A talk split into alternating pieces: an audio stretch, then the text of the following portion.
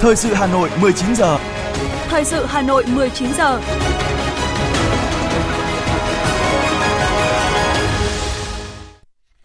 Mời quý vị các bạn nghe chương trình thời sự tối nay thứ hai, ngày 26 tháng 6. Những nội dung chính sẽ được đề cập đến trong chương trình. Lễ đón chính thức Thủ tướng Chính phủ Phạm Minh Chính và đoàn đại biểu cấp cao Việt Nam thăm chính thức Trung Quốc. Hà Nội đảm bảo mọi điều kiện tốt nhất cho kỳ thi tốt nghiệp trung học phổ thông năm 2023. Hà Nội tôn vinh gia đình truyền thống, gia đình văn hóa hạnh phúc tiêu biểu thủ đô năm 2023. Phần tin thế giới có những tin chính, Trung Quốc khẳng định ủng hộ Nga duy trì ổn định quốc gia. Tỷ lệ vỡ nợ của doanh nghiệp có thể tăng lên trong những tháng tới và sau đây là nội dung chi tiết. Thưa quý vị các bạn, sáng nay, lễ đón chính thức Thủ tướng Chính phủ Phạm Minh Chính và đoàn đại biểu cấp cao Việt Nam thăm chính thức Trung Quốc đã được tổ chức trọng thể tại Đại lễ Đường Nhân dân ở thủ đô Bắc Kinh do Thủ tướng Quốc vụ viện nước Cộng hòa Nhân dân Trung Hoa Lý Cường chủ trì. Khi đoàn xe chở Thủ tướng Phạm Minh Chính và đoàn đại biểu cấp cao Việt Nam tới Đại lễ Đường Nhân dân, Thủ tướng Trung Quốc Lý Cường ra tận sảnh đón Thủ tướng Phạm Minh Chính. Vào trong đại sảnh, sau khi hai thủ tướng giới thiệu thành phần đoàn tham gia lễ đón và tiến lên bục danh dự, quốc thiều Việt Nam và Trung Quốc được cử lên. Tiếp đó, Thủ tướng Lý Cường mời Thủ tướng Phạm Minh Chính duyệt đội danh dự. Sau lễ đón, Thủ tướng Lý Cường dẫn đầu đoàn đại biểu cấp cao Trung Quốc và Thủ tướng Phạm Minh Chính dẫn đầu đoàn đại biểu cấp cao Việt Nam tiến hành hội đàm trong khuôn khổ Hội nghị thường niên các nhà tiên phong lần thứ 14 của Diễn đàn Kinh tế Thế giới WEF tại Thiên Tân, Trung Quốc, chiều nay, Thủ tướng Phạm Minh Chính dự phiên đối thoại chiến lược quốc gia Việt Nam WEF. Ngày hôm nay, Ban chấp hành Đảng bộ quận Nam Từ Liêm nhiệm kỳ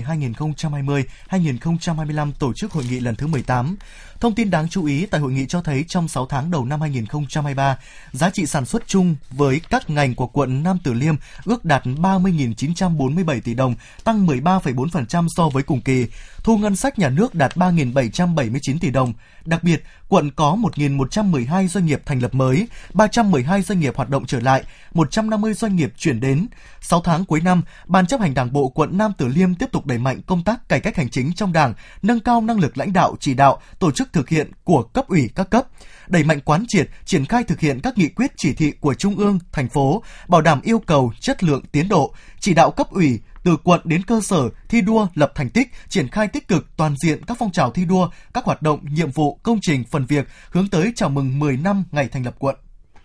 Ngày hôm nay, Ban chấp hành Đảng bộ huyện Thạch Thất khóa 24, nhiệm kỳ 2020-2025 tổ chức hội nghị lần thứ 15. Tại hội nghị, Ban chấp hành Đảng bộ huyện đã thảo luận, đánh giá kết quả thực hiện công tác xây dựng Đảng, xây dựng hệ thống chính trị 6 tháng đầu năm, nhiệm vụ và giải pháp trọng tâm thực hiện 6 tháng cuối năm 2023, thống nhất thông qua các nội dung của Ủy ban nhân dân huyện trình kỳ họp thứ 11 Hội đồng nhân dân huyện khóa 20, nhiệm kỳ 2021-2026. Phát biểu chỉ đạo tại hội nghị, Bí thư huyện ủy Thạch Thất Lê Minh Đức yêu cầu 6 tháng cuối năm, cấp ủy chính quyền mặt trận Tổ quốc và các đoàn thể chính trị xã hội từ huyện đến cơ sở cần tiếp tục đổi mới phương thức lề lối, tác phong làm việc theo hướng khoa học, sáng tạo, thiết thực, hiệu quả, tập trung giả soát lại kế hoạch công tác năm còn lại chưa hoàn thành, phân công, phân nhiệm rõ, đôn đốc, kiểm tra kết quả công việc. Sáng nay tại Hà Nội, Ban Thường trực Ủy ban Trung ương Mặt trận Tổ quốc Việt Nam tổ chức hội nghị xin ý kiến lãnh đạo một số tổ chức thành viên và ban chủ nhiệm các hội đồng tư vấn về định hướng xây dựng báo cáo chính trị và sửa đổi điều lệ Mặt trận Tổ quốc Việt Nam. Tại hội nghị, đại diện lãnh đạo các tổ chức thành viên và ban chủ nhiệm các hội đồng tư vấn của Ủy ban Trung ương Mặt trận Tổ quốc Việt Nam đã có những ý kiến góp ý thẳng thắn, trách nhiệm, mang tính xây dựng vào việc xây dựng dự thảo báo cáo chính trị và sửa đổi điều lệ Mặt trận Tổ quốc Việt Nam. Qua thảo luận, các đại biểu kỳ vọng với việc nhận rõ vấn đề phát sinh trong thực tiễn chưa được điều lệ quy định hoặc có quy định nhưng chưa phù hợp, việc sửa đổi điều lệ mặt trận Tổ quốc Việt Nam sẽ đảm bảo chất lượng, thiết thực, đồng bộ, khả thi, tạo cơ sở chính trị pháp lý quan trọng trong hoạt động của cả hệ thống mặt trận trong nhiệm kỳ mới.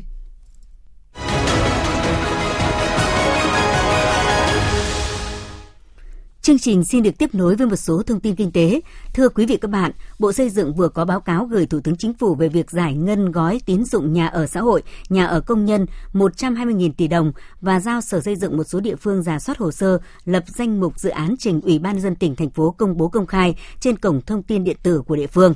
Về lý do chậm giải ngân gói tín dụng 120.000 tỷ đồng theo giả soát của Bộ Xây dựng là do các dự án đang trong quá trình hoàn thiện thủ tục đầu tư. Có 100 dự án nhà ở xã hội, nhà ở công nhân đã được cấp phép đầu tư xây dựng, nhưng các địa phương chưa công bố công khai danh mục dự án nên các ngân hàng chưa thể cho vay vốn. Để tháo gỡ khó khăn trong quá trình vay vốn, Bộ Xây dựng đang tập trung phối hợp với Ngân hàng Nhà nước, các bộ ngành địa phương tháo gỡ vướng mắc về cơ chế chính sách pháp luật để triển khai hiệu quả gói tín dụng 120.000 tỷ đồng. Bộ Xây dựng sẽ tiếp tục làm việc với một số địa phương trọng điểm kiểm tra, đôn đốc tạo nguồn cung nhà ở xã hội, nhà ở công nhân và các dự án cải tạo chung cư cũ.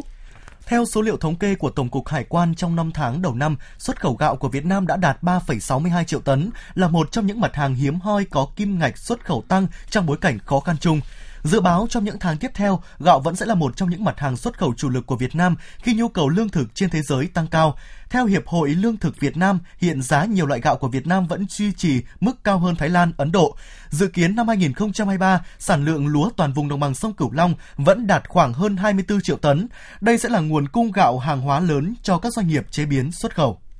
Theo Bộ Y tế, có bằng chứng cho thấy mối liên quan giữa tiêu thụ đồ uống có đường với bệnh không lây nhiễm gây ra tổn thất kinh tế, gánh nặng chi phí y tế và tỷ lệ tử vong. Đây cũng là một trong những nguyên nhân chính gây thừa cân béo phì ở cả trẻ em và người lớn. Bởi vậy, việc đánh thuế đồ uống có đường là cần thiết để điều chỉnh hành vi của người dùng, qua đó giảm thiểu tác hại của đồ uống có đường. Hiện nay Việt Nam chưa có thuế tiêu thụ đặc biệt đánh vào đồ uống có đường, mà sản phẩm này chỉ chịu thuế giá trị gia tăng 10%, trong khi chúng ta đã có kinh nghiệm trong việc đánh thuế đối với thuốc lá, rượu bia. Do đó, việc áp dụng thuế tiêu thụ đặc biệt đối với đồ uống có đường sẽ thuận lợi hơn. Nếu áp dụng mức thuế suất cụ thể theo lượng đường của đồ uống, khả năng thực hiện khá cao. Đặc biệt thực tế các nước đánh thuế đồ uống có đường cho thấy doanh nghiệp không giảm thu, lợi nhuận không bị giảm, nhưng người dân và xã hội được lợi kép giảm chi phí cho đồ uống có đường, giảm chi phí cho việc chăm sóc sức khỏe do ít bị đe dọa bởi các bệnh không lây nhiễm có nguồn gốc từ đồ uống có đường. Thưa quý vị, Quốc hội đã thông qua nghị quyết về đấu giá biển số xe ô tô. Nghị quyết này có hiệu lực thi hành từ ngày 1 tháng 7 tới và được thực hiện trong 3 năm. Cụ thể, biển số xe ô tô đưa ra đấu giá là biển số xe ô tô nền màu trắng, chữ và số màu đen, trừ biển số cấp cho xe ô tô của doanh nghiệp quân đội làm kinh tế, xe ô tô của dự án, tổ chức kinh tế liên doanh với nước ngoài, xe ô tô của tổ chức doanh nghiệp nước ngoài, cơ quan đại diện ngoại giao, cơ quan đại diện lãnh sự, cơ quan đại diện của tổ chức quốc tế và người nước ngoài làm việc trong cơ quan, tổ chức nước ngoài và quốc tế hoạt động trên lãnh thổ Việt Nam. Giá khởi điểm của một biển số xe ô tô đưa ra đấu giá là 40 triệu đồng. Tiền đặt trước bằng giá khởi điểm của một biển số xe ô tô đưa ra đấu giá, bước giá là 5 triệu đồng. Hình thức đấu giá biển số xe ô tô là đấu giá trực tuyến.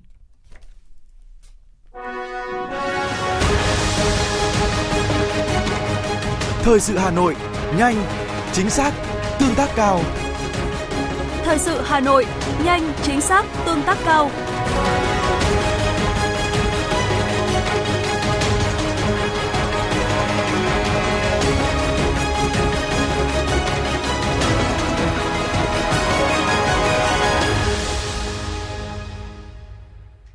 Thưa quý vị và các bạn, kỳ thi tốt nghiệp trung học phổ thông năm 2023 sẽ diễn ra trong 2 ngày 28 và 29 tháng 6. Là một trong những địa phương có số lượng thí sinh đưa đông nhất cả nước, Hà Nội đã sớm triển khai và hoàn thành công tác chuẩn bị. Đặc biệt, rút kinh nghiệm từ kỳ thi vào lớp 10 trung học phổ thông, công tác in sao đề thi, bảo mật đề thi được chú trọng hàng đầu.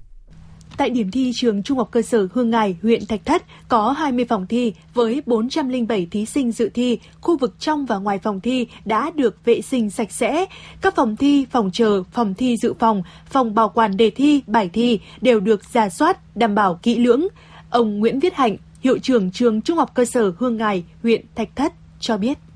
Nhà trường chúng tôi đã chuẩn bị đầy đủ các điều kiện về cơ sở vật chất, phòng, À, cũng liên hệ với các um,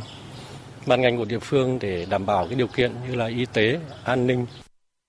Còn tại điểm thi trường Trung học cơ sở Thạch Thất cũng đã bố trí đầy đủ cơ sở vật chất, nhân lực, vật lực. Trường cũng bố trí một phòng gần cổng trường để vật dụng của thí sinh đảm bảo khoảng cách đúng quy định. Lực lượng cán bộ giáo viên được điều động làm nhiệm vụ, được tập huấn kỹ lưỡng. Phương án đảm bảo an ninh an toàn tại kỳ thi được triển khai sớm, đảm bảo yêu cầu Ông Đỗ Duy Linh, hiệu trưởng trường Trung học cơ sở Thạch Thất cho biết. Thời điểm hiện tại chúng tôi ờ, đã chuẩn bị ờ, đầy đủ theo quy định và đảm bảo ở hướng tốt nhất để phục vụ cho kỳ thi. Ờ, tất cả các hệ thống từ phòng thi chính thức, phòng dự bị, tất cả hệ thống phòng chờ chúng tôi đã chuẩn bị một cách đầy đủ. Năm nay, toàn thành phố Hà Nội có tổng số thí sinh đăng ký dự thi là trên 102.000 lượt thí sinh đăng ký, trong đó có trên 88.800 thí sinh dự theo chương trình giáo dục phổ thông, trên 13.200 thí sinh dự thi theo chương trình giáo dục thường xuyên. Số thí sinh tự do cũng lớn nhất cả nước với hơn 3.600 thí sinh tự do. Hà Nội đã bố trí 4.263 phòng thi tại 189 điểm thi trên địa bàn 30 quận, huyện, thị xã. Ông Trần Thế Cương, Giám đốc Sở Giáo dục và Đào tạo thành phố Hà Nội cho biết sẽ huy động gần 15.000 cán bộ, giáo viên, nhân viên tham gia công tác coi thi, 600 cán bộ, giáo viên tham gia chấm thi và hơn 500 thanh tra cắm chốt tại các điểm thi. Rút kinh nghiệm từ việc một số đề thi môn toán trong kỳ thi vào lớp 10 các trường công lập bị mờ, Ban chỉ đạo kỳ thi của thành phố Hà Nội sẽ giả soát các khâu của quá trình in sao đề thi một cách kỹ lưỡng. In sao đề thì được đặt tại một địa điểm an toàn, kín đáo và biệt lập. Ban in sao đề ờ, được trang bị đầy đủ các thiết bị in sao theo quy định, có đầy đủ về phương tiện phòng cháy chữa cháy mà vừa rồi lực lượng an ninh cũng đến kiểm tra và ờ, kiểm nghiệm ở chỗ này. Ờ, và được bố trí thành 3 vòng độc lập, có lực lượng công an trực canh gác rất là nghiêm ngặt. Năm nay, điểm mới về thí sinh không được mang các loại máy ghi âm, ghi hình, không có chức năng truyền tín hiệu cũng giúp công việc của giám thị đỡ áp lực hơn. Tuy nhiên, vấn đề chống gian lận thi cử, nhất là việc sử dụng thiết bị công nghệ cao, được đặc biệt tăng cường. Thượng tá Vũ Mạnh Tuấn, Cục An ninh Chính trị Nội bộ, Bộ Công an cho biết. Đơn vị chức năng của chúng tôi cũng đã phổ biến cho lực lượng ờ, công an địa phương, rồi lực lượng ờ, cán bộ có trách nhiệm liên quan của ngành giáo dục là Ờ, về những tất cả các cái, cái, các cái dấu hiệu nhận biết các cái phương tiện mà kỹ thuật uh, sử dụng cái thiết bị công nghệ cao các cái, cái, cái loại hình các cái mà có có cái dấu hiệu nhận biết Kỳ thi tốt nghiệp trung học phổ thông là kỳ thi cấp quốc gia. Kỳ thi được diễn ra trong toàn quốc. Kết quả của kỳ thi được sử dụng vào nhiều yêu cầu về chuyên môn và các mục đích khác nhau, cho nên chỉ đạo và các yêu cầu về tổ chức kỳ thi rất cao, nhất là trong thời điểm Trung ương và thành phố đang đổi mới chương trình giáo dục phổ thông, đổi mới căn bản toàn diện giáo dục và đào tạo, thì sự quan tâm của xã hội ngày càng lớn đối với kỳ thi. Ngay từ đầu tháng 6, Bộ Giáo dục và Đào tạo cũng đã tổ chức các đoàn tới làm việc về công tác chuẩn bị thi tại một số địa phương trong cả nước. Qua kiểm tra thực tế, đến thời điểm này, mọi công tác chuẩn bị cho kỳ thi diễn ra theo đúng kế hoạch. Trực tiếp kiểm tra cơ sở vật chất chuẩn bị cho kỳ thi tại một số địa phương, Bộ trưởng Bộ Giáo dục và Đào tạo Nguyễn Kim Sơn cho biết, sự chuẩn bị cho đến thời điểm này của các địa phương là bài bản, cẩn thận, chuyên nghiệp, đúng kế hoạch và đúng yêu cầu đồng thời lưu ý với các địa phương cần phải chuẩn bị sẵn sàng các phương án dự phòng nếu có tình huống bất chắc xảy ra. Cần phải có các cái phương án dự phòng trong mọi trường hợp, nhất là trong các cái điều kiện ờ, thiên tai, bão lụt, cũng có cái diễn biến bất thường của thời tiết thì cái đó rất là khó lường. Cho nên là cần phải luôn luôn có những cái phương án dự phòng để có thể ờ, ứng phó trong mọi cái tình huống. Một cái điểm nữa đó là cái, các cái công tác hỗ trợ cho người thi đặc biệt là các khu vực miền núi, các khu vực các địa bàn xa thì cần tăng cường các cái biện pháp để hỗ trợ cho thí sinh tập trung về các cái khu để có thể ờ, dự thi một cách tốt nhất. Kỳ thi tốt nghiệp trung học phổ thông năm 2023 sẽ diễn ra vào ngày 28 và ngày 29 tháng 6. Ngày 28 tháng 6, buổi sáng thí sinh thi môn ngữ văn, buổi chiều thi toán. Ngày 29 tháng 6, thí sinh dự thi tổ hợp khoa học tự nhiên hoặc khoa học xã hội, buổi chiều thi ngoại ngữ. Thưa quý vị, mọi công tác chuẩn bị cho kỳ thi tốt nghiệp trung học phổ thông năm 2023 đã hoàn tất và việc tổ chức thi phải thực hiện 4 đúng 3 không để có một kỳ thi nghiêm túc, trung thực, khách quan và công bằng. Đây là chia sẻ của Thứ trưởng Bộ Giáo dục và Đào tạo Phạm Ngọc Thường, trưởng ban chỉ đạo quốc gia kỳ thi tốt nghiệp trung học phổ thông năm 2023 trước thềm diễn ra kỳ thi nhấn mạnh vai trò của đội ngũ cán bộ coi thi nói riêng và tất cả cán bộ đang làm việc trong kỳ thi nói chung. Thứ trưởng Phạm Ngọc Thường lưu ý tinh thần chỉ đạo 4 đúng 3 không mà Bộ Giáo dục và Đào tạo đã quán triệt. Cụ thể 4 đúng là đúng quy chế và hướng dẫn thi, đúng đủ quy trình, không được bỏ bất cứ một quy trình nào, đúng vị trí, chức trách nhiệm được giao, đúng thời điểm, kịp thời xử lý các tình huống bất thường. Ba không là không lơ là chủ quan, không tự ý xử lý tình huống bất thường, không căng thẳng áp lực quá mức, Việc thực hiện được 4 đúng 3 không chính là hướng đến một kỳ thi nghiêm túc, an toàn, trung thực, khách quan, công bằng.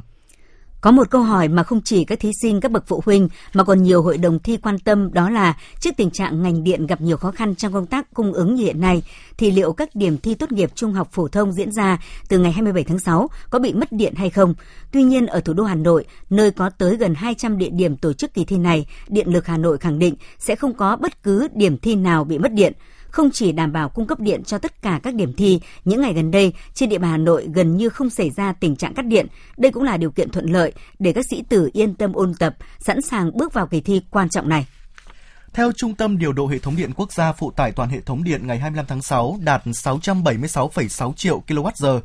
Trong đó, miền Bắc ước khoảng 314,9 triệu kWh, miền Trung khoảng 72,3 triệu kWh, miền Nam khoảng 288,8 triệu kWh. Nguồn nhiên liệu than cho sản xuất đủ, hiện các tổ máy gặp sự cố trước đó đã đi vào vận hành trở lại, hiện không có tổ máy đang ngừng sự cố ngắn ngày. Những ngày vừa qua, do miền Bắc liên tục có mưa vừa, có nơi mưa to nên lưu lượng nước về các hồ thủy điện cũng đã tăng lên. Trong tuần qua, với sự chỉ đạo quyết liệt của Bộ Công Thương và sự quản lý vận hành linh hoạt của Tập đoàn Điện lực Việt Nam, cùng với thủy văn thuận lợi, các tổ máy nhiệt điện than đã khắc phục xong, tình hình cấp điện nói chung, nhất là ở miền Bắc đã được đảm bảo, tình trạng tiết giảm điện đã được hạn chế tối đa. Sáng nay, thông tin từ Sở Giáo dục và Đào tạo Hà Nội cho biết, công tác chấm thi kỳ thi tuyển sinh lớp 10 trung học phổ thông năm học 2023-2024 đang diễn ra đúng tiến độ. Từ nay đến trước ngày 4 tháng 7, Sở Giáo dục và Đào tạo Hà Nội tổ chức ghép điểm xét tuyển cho từng thí sinh, đồng thời chỉ đạo các bộ phận chức năng in phiếu báo kết quả thi cho từng thí sinh cấp phiếu báo kết quả thi cho các phòng giáo dục và đào tạo quận, huyện, thị xã để chuyển tới thí sinh. Cùng thời gian này, Sở Giáo dục và Đào tạo Hà Nội còn tập trung tổ chức kỳ thi tốt nghiệp trung học phổ thông năm 2023 với sự tham gia của hơn 102.000 thí sinh. Vì vậy, đến thời điểm hiện tại, Sở Giáo dục và Đào tạo Hà Nội chưa có phương án công bố điểm thi vào lớp 10 trung học phổ thông năm học 2023-2024. Việc hoàn thiện dữ liệu điểm thi vào lớp 10 vẫn cần trải qua nhiều công đoạn để bảo đảm kết quả thi chính xác. Theo kế hoạch dự kiến của Sở Giáo dục và Đào tạo Hà Nội, điểm thi vào lớp 10 sẽ được công bố chậm nhất vào ngày 4 tháng 7 năm 2023.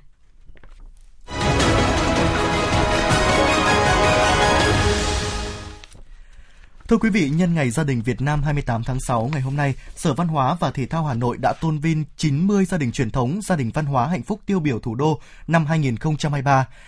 Các gia đình được tôn vinh là những điển hình có nhiều đóng góp trong xây dựng đời sống văn hóa, cơ sở, kinh tế xã hội, xây dựng gia đình văn minh, hạnh phúc, Phó Giám đốc Sở Văn hóa và Thể thao Hà Nội Trần Thị Vân Anh cho biết, với sự vào cuộc của cả hệ thống chính trị, công tác gia đình ngày càng góp phần quan trọng thực hiện thắng lợi nhiệm vụ chính trị ở địa phương. Đã có nhiều mô hình tiêu biểu trong công tác xây dựng gia đình văn hóa, thực hiện bộ tiêu chí ứng xử trong gia đình, các gia đình làm kinh tế giỏi, gia đình hiếu học, gia đình thể thao, gia đình làm công tác xã hội từ thiện, chăm lo vun đắp giữ gìn hạnh phúc trong gia đình là giá trị cao đẹp mà mỗi người dân trên địa bàn thủ đô luôn quan tâm thực hiện và hướng tới các giá trị trung thủy, yêu thương, chia sẻ và bình đẳng trong hôn nhân luôn được coi trọng. Những thành tựu của công tác xây dựng gia đình góp phần tích cực quan trọng vào xây dựng, phát triển văn hóa, đặc biệt là xây dựng người Hà Nội thanh lịch, văn minh. Ủy ban nhân dân thành phố Hà Nội dự kiến trình Hội đồng nhân dân thành phố khóa 16, kỳ họp thứ 12 xem xét thông qua dự thảo nghị quyết về đặt tên và điều chỉnh độ dài một số đường phố vào kỳ họp giữa năm 2023. Theo đó, thành phố Hà Nội dự kiến đặt tên và điều chỉnh độ dài một số đường phố trên địa bàn thành phố Hà Nội năm 2023 gồm 52 đường phố đề nghị đặt tên mới, trong đó có 33 đường phố mang tên địa danh, tên di tích, tên xứ đồng, tên thành cổ, 19 đường phố mang tên danh nhân, hai đường phố điều chỉnh độ dài, đặc biệt nhiều tuyến đường, phố dự kiến đặt tên thuộc các huyện chuẩn bị lên quận. Từ ngày 1 tháng 7 tới, mức lương cơ sở được điều chỉnh lên 1,8 triệu đồng một tháng. Do đó, mức thanh toán chi phí khám chữa bệnh bảo hiểm y tế cũng có sự thay đổi. Hiện nay, chi phí cho một lần khám chữa bệnh thấp hơn 15% mức lương cơ sở, thấp hơn 223.500 đồng thì người tham gia bảo hiểm y tế được thanh toán 100% chi phí. Khi lương cơ sở tăng lên 1,8 triệu đồng một tháng, mức chi phí cho một lần khám bệnh nêu trên sẽ thay đổi thành 270.000 đồng. Theo đó, người có thẻ bảo hiểm y tế đi khám chữa bệnh đúng quy định có tổng chi phí một lần khám chữa bệnh thấp hơn 270.000 đồng, tương đương với 15% mức lương cơ sở thì không phải thực hiện cùng chi trả. Như vậy, Mức chi phí khám chữa bệnh một lần được bảo hiểm y tế chi trả 100% này tăng thêm 46.500 đồng từ ngày 1 tháng 7 năm 2023. Đây là một quyền lợi hưởng bảo hiểm y tế tăng lên khi lương cơ sở tăng.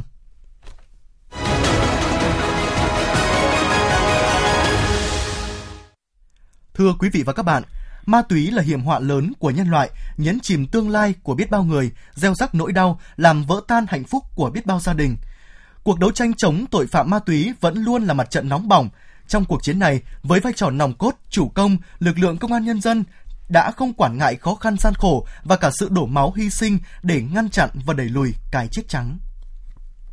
Hơn 20 năm công tác trên mặt trận phòng chống ma túy, Trung tá Phạm Nhi Trường, đội trưởng đội 3 phòng cảnh sát điều tra tội phạm về ma túy, Công an thành phố Hà Nội không thể nhớ hết bao nhiêu lần phải đối mặt với nguy hiểm khi tổ chức truy bắt tội phạm ma túy. Vì thủ đoạn của các đối tượng rất tinh vi, manh động và liều lĩnh, sẵn sàng nổ súng tấn công lực lượng chức năng khi bị phát hiện bắt giữ. Khi xác lập chuyên án, anh và đồng đội xác định cả tuần cả tháng không về nhà. Đó là những ngày nắng rát mặt, mưa thối đất hay trời rét cam cam, những anh em cán bộ chiến sĩ trong đội vẫn không rời vị trí mật phục. Bởi mục tiêu đẩy lùi tội phạm ma túy, đem lại cuộc sống bình yên cho nhân dân chính là động lực để các anh hoàn thành nhiệm vụ.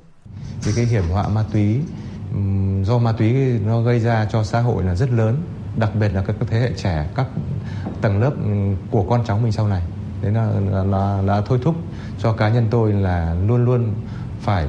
phải chiến đấu hết mình với quyết tâm chính trị cao nhất Trung tá Phạm Như Trường cùng các đồng đội trong lực lượng cảnh sát điều tra tội phạm về ma túy đã quyết liệt sung kích đi đầu trong những cuộc chiến đầy cam go khốc liệt này. Khi khám phá về ma túy, đòi hỏi các chiến sĩ phải có bản lĩnh, quyết đoán, mưu trí, linh hoạt, ứng biến với mọi tình huống.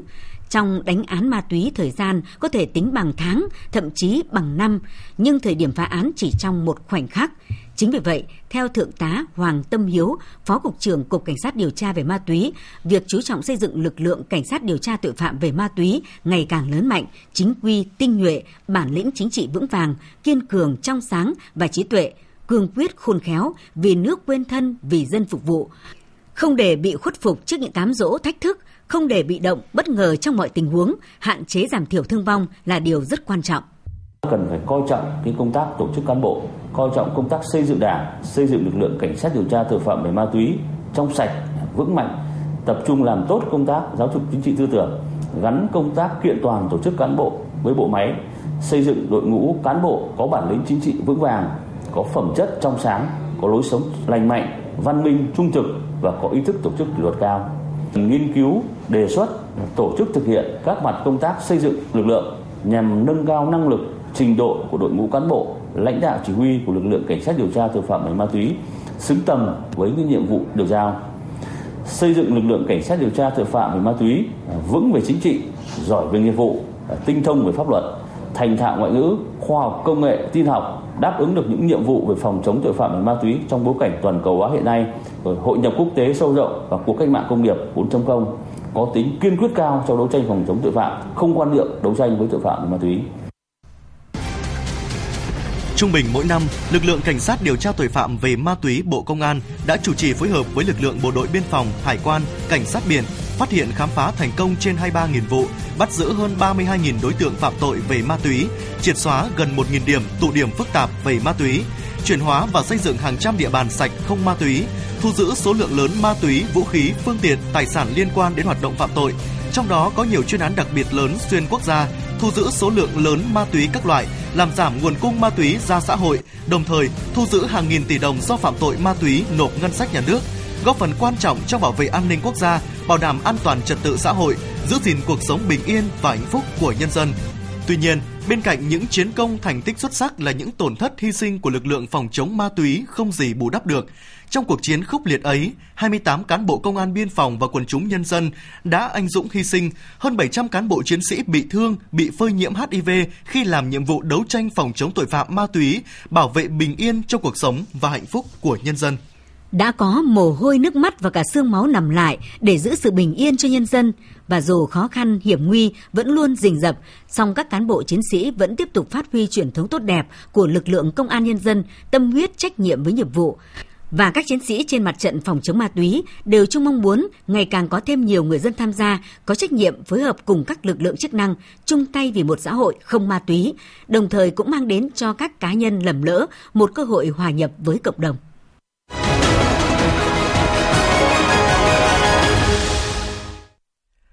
Xin được chuyển sang phần tin quốc tế. Thưa quý vị, Bộ Ngoại giao Trung Quốc ngày 25 tháng 6 tuyên bố ủng hộ Nga duy trì ổn định quốc gia liên quan đến sự kiện của tập đoàn quân sự tư nhân Wagner. Tuyên bố trên được người phát ngôn Bộ Ngoại giao Trung Quốc đưa ra vào tối 25 tháng 6.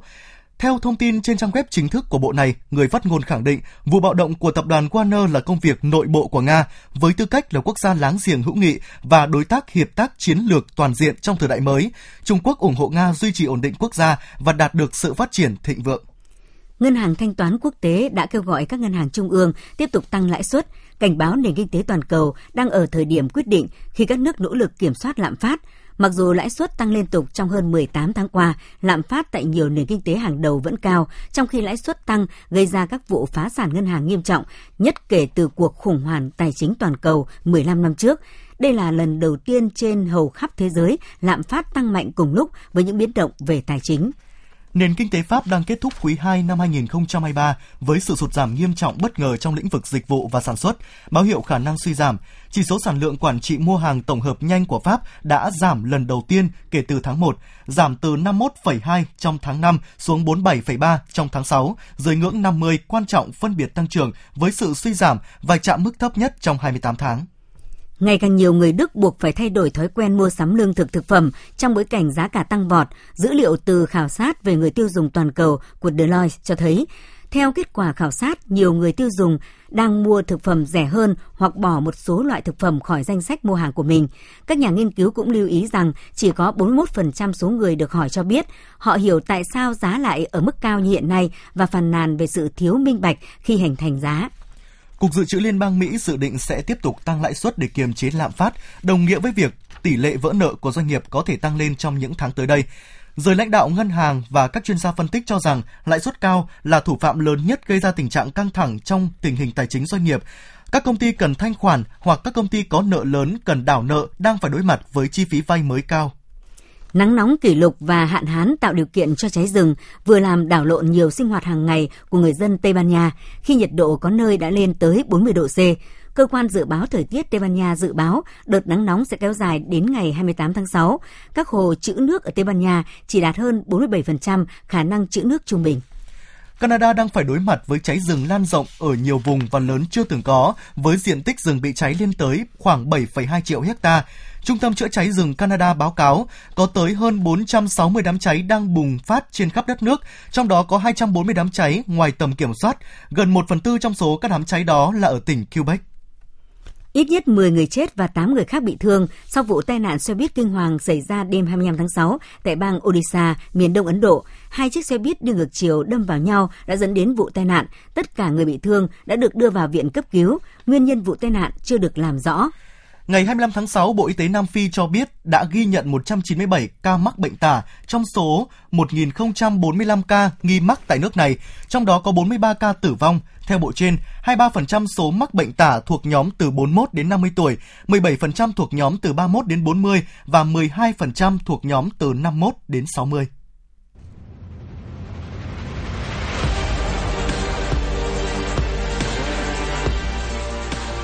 Bản tin thể thao Bản tin thể thao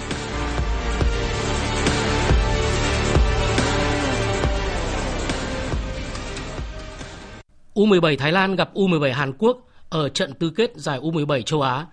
Ở trận đấu này, U17 Hàn Quốc được đánh giá cao hơn so với Thái Lan và được xem là ứng cử viên vô địch của mùa giải năm nay.